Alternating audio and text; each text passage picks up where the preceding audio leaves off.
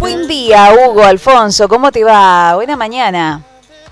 Buen día, ¿cómo le va? Bien, bien, gracias por, por, el llamado y por interesarse el tema del ferrocarril. Exacto. Por ahora todo muy bien. Vamos a hablar del ferrocarril porque además vos sos chofer de ferrocarril eh, desde hace muchos años. Me acuerdo que habíamos hecho una nota con vos y bueno, y tenés una pasión absoluta por, por este trabajo. Y, y, queremos que nos cuentes cómo va a ser la vuelta, porque a partir del lunes ya estará disponible el recorrido Buenos Aires-San Nicolás o Buenos Aires Rosario. Eh, Eso es lo que no me queda claro. Ahora a ver si vos me podés aclarar un poquito. Por el momento, hasta el 1 de diciembre, el 1 de diciembre recién va a circular sería Retiro Rosario. Claro. A partir del lunes 23, sería la madrugada del lunes en San Nicolás, va a empezar a circular el servicio Retiro San Nicolás. Ahí sería que vamos a hacer como cabecera por unas cuestiones protocolales de, de, provincia, por el tema, están todos cerrando el tema de, del protocolo sanitario, viste que estamos con el tema de la pandemia, entonces hoy por hoy unas cuestiones que no, no, sabría decirte, a Rosario o a Santa Fe, por el momento no se podría entrar. Entonces vamos a hacer retiro, San Nicolás, vamos a pegar la vuelta, el servicio va a salir, de retiro 20, 10 de la noche, y en San Nicolás va a estar llegando aproximadamente eh, medianoche y 12.30 de la noche, está calculado. Y vuelve 2.40 eh, de la mañana vuelva a salir de San Nicolás hacia Retiro. 2.40 de la mañana sería del lunes, ¿se entiende? Sí, sí. Desde la estación de, trenes de ahí, en calle Porteo. Exactamente, de la estación de San Nicolás. Este lunes 23. Te explico porque la gente me, pregunta. Sí. Para sacar pasaje. Eh, está la página para sacar pasaje. Eh, hay una página que es Tren Argentino, eh, Trenes Argentino, eh, pasaje a larga distancia y la misma página te lleva le explico que es pueden sacar eh, solamente pasaje los trabajadores esenciales con permiso, porque el, sistema te va a pedir el código QR o el código de autorización para poder viajar. No es realmente para hacer turismo por hoy, es para la gente que realmente necesita viajar, que está pagando un, servicio muy caro, toda la gente de de remis y toda la gente necesita eh, dirigirse a Buenos Aires o, a Varadero o a San Pedro, donde sea.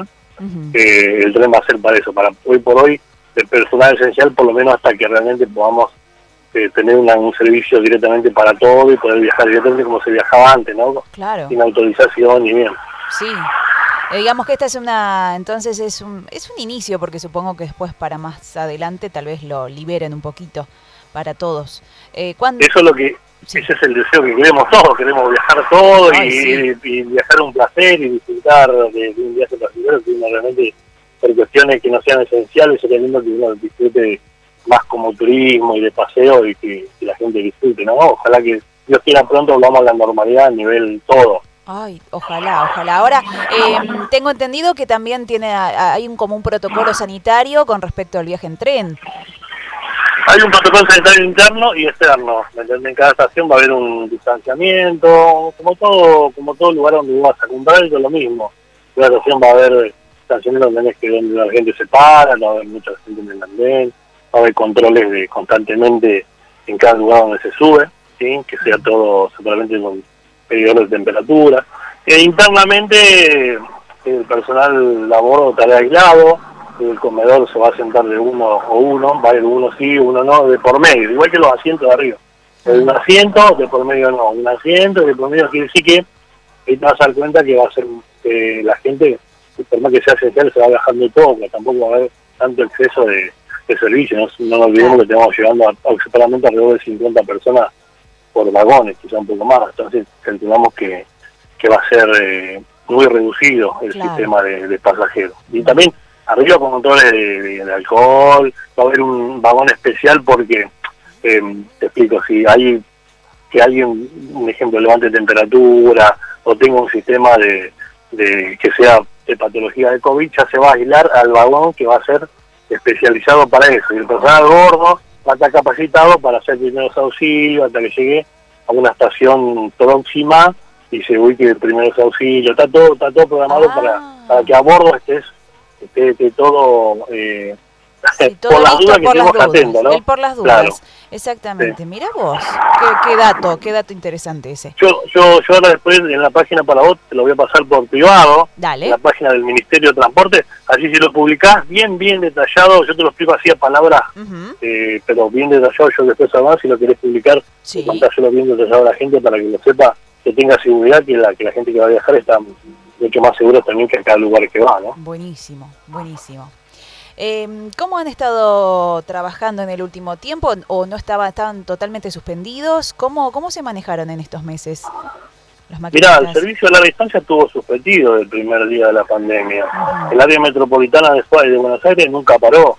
Eh, yo ahora estoy acá en San Nicolás, pero eh, yo tengo constantemente en contacto con, la gente de Buenos Aires y, el servicio metropolitano nunca paró. El tren para el servicio de, que se trabaja en Buenos Aires nunca paró se ha manejado muchos protocolos hasta hoy, se maneja, aunque vos tenés que pedir un, permiso, una aplicación en el celular que te que pedir permiso para viajar, que acceden el asiento, y vos vas a la estación, verificás el código R, tu con tu nombre y te dan la opción de que te de tener destinado un, asiento, no es que podés ir y viajar. Claro. Seguir trabajándose con personal esencial, y en su tiempo fue por, por servicio reducido, se trabajaban pocos trenes, pero se trabajaba y ahora volvieron a la normalidad con todos los protocolos que si no tenés permiso y no tenés acceso a tu pasaje y a tu asiento no podés subir al tren.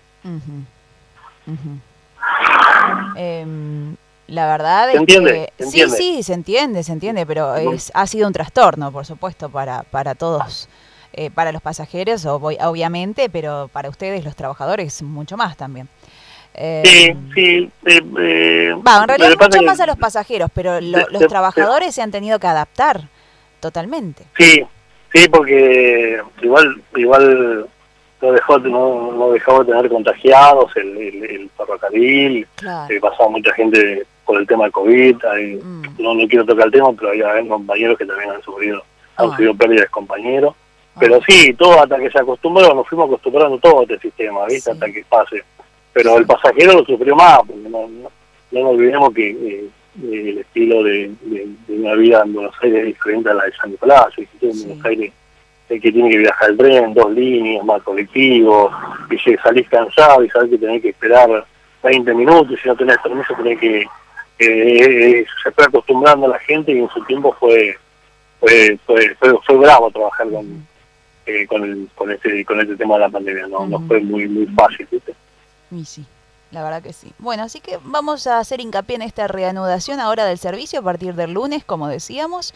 Eh, recordemos que será de Retiro Mitre a San Nicolás y de San Nicolás a Retiro, ¿eh? porque em, no va a haber parada en las estaciones de Empalme Villa Constitución, Rosario Sur y el tren no arriba a Rosario Norte. Eso será recién a partir del primero de diciembre. Me pasaron los datos que a partir del primero de diciembre la autoridad está todo de palabra, pero esto se puede cambiar día a día. Claro. Hoy por hoy tienen programado entrar a Rosario, uh -huh. ser un protocolo de, de, de, provincia, viste que cada distrito, cada provincia tiene su, su forma de, control de, gente con la pandemia. Yo creo que debe ser por eso, que es una cuestión de... Sabemos que nosotros el distrito a nivel provincia termina en San Nicolás. eh, la jurisdicción estamos hablando, ¿no? O sea, después entramos Teoba, entramos a jurisdicción de Santa Fe. Y la gente me pregunta, ¿y el tucumano y el cordobés? No se entiende que cuando se le ve eso van a volver realmente cuando van a probar con el, con el este nicoleño, que le pongo yo, porque van a que no va a ser Rosalía, pero van a probar cómo va y yo calculo que a Córdoba, a Tucumán, yo calculo que después de esta prueba van a también largarlo de a poquito. La gente tiene que entender que, no es un tema fácil, ¿no? Pero bueno, el tema es que ellos, nosotros, los ferroviarios, queremos que todo lo vuelva a circular como antes y que más hoy entendemos que la gente necesita viajar o ir a un familiar o la gente que está lejos necesita con un permiso que sea especial. Yo calculo que eh, la provincia, la nación tiene que brindar un servicio especial también para que uno tiene su hijo, tiene su, su familiar o su madre lejos, que un permiso especial y cuidándolo entre todos. Yo creo que cuidándolo entre todos y haciendo caso como son las cosas, entendimos los argentinos y mm. creo que si nos ponemos las pilas, digamos, entre paréntesis, podemos llegar a, lograr muchas cosas. Pero bueno, ojalá, Dios quiera. Eh, tal cual. Ojalá y, todo se vaya normalizando de a poquito. Así que te agradezco un montón, Hugo, la comunicación. Recordemos que Hugo tiene un museo al ferrocarril. eh, sí, aquí aprovecho, en San Nicolás. aprovecho para el martes 24 cumplimos el segundo aniversario del museo. Ah, qué Este, bien. La página está, la página está abierta donde quiera ver, ver todo. Y también aprovecho para hacer propaganda. El Sí. sábado comienzo un programa ferroviario, Radio Positiva 100.9. Ah, si me pero quiere muy escuchar, bien, muy de bien. 19, de 19 a 20 horas, escuchar todas las historias, actualidad, anécdotas. Vamos a estar conectados con, con, con- con toda la gente de Paraguay, Uruguay, España. Qué Así que lindo. vamos, vamos a darle, vamos a darle un ambiente ferroviario a San Nicolás que, que fuimos en su tiempo también madre de, de, de ferroviario. Así que vamos, vamos, vamos a ir a poquito. eh, la gente se prende y puede contar su historia, su abuelo, su papá, Ajá. cuando dejaron de chico, todo sirve, así que si me los invito, te pido permiso el sábado Sí. 19 a 20 por Radio Positiva 100.9 y cuando quieran están invitados. Ahí está, excelente. Bueno, Hugo, mucha suerte, mucha suerte en la incursión radial. además, ¿eh? ¿Eh? No, que además digo, mucha suerte en la incursión radial.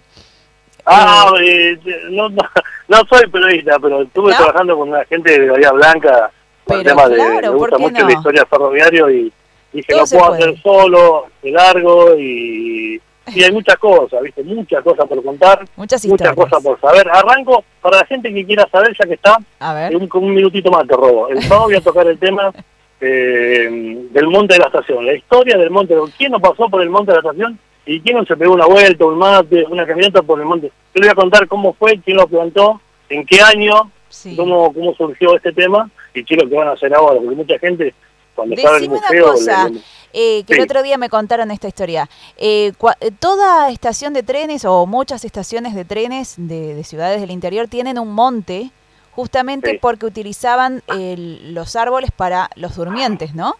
¿Algo así? sí, eso fue una, es como una ley interna de la época de Perón, Ajá. que realmente eh, quisieron probar con el con el eucalipto para reemplazar al quebracho. Ah, Eh, hicieron la prueba, yo tengo el, el calito que me regaló, sería la hija de- que plantó los acá en San Nicolás. mira. Entonces plantaban un, no, eh, ponían en la vía dos quebrachos, un eucalipto, dos quebrachos, un eucalipto, y no resultó, eh, descarrilaba el tren, se dieron cuenta que era muy tierno el, el- el material y no servía. Entonces, ¿qué hicieron?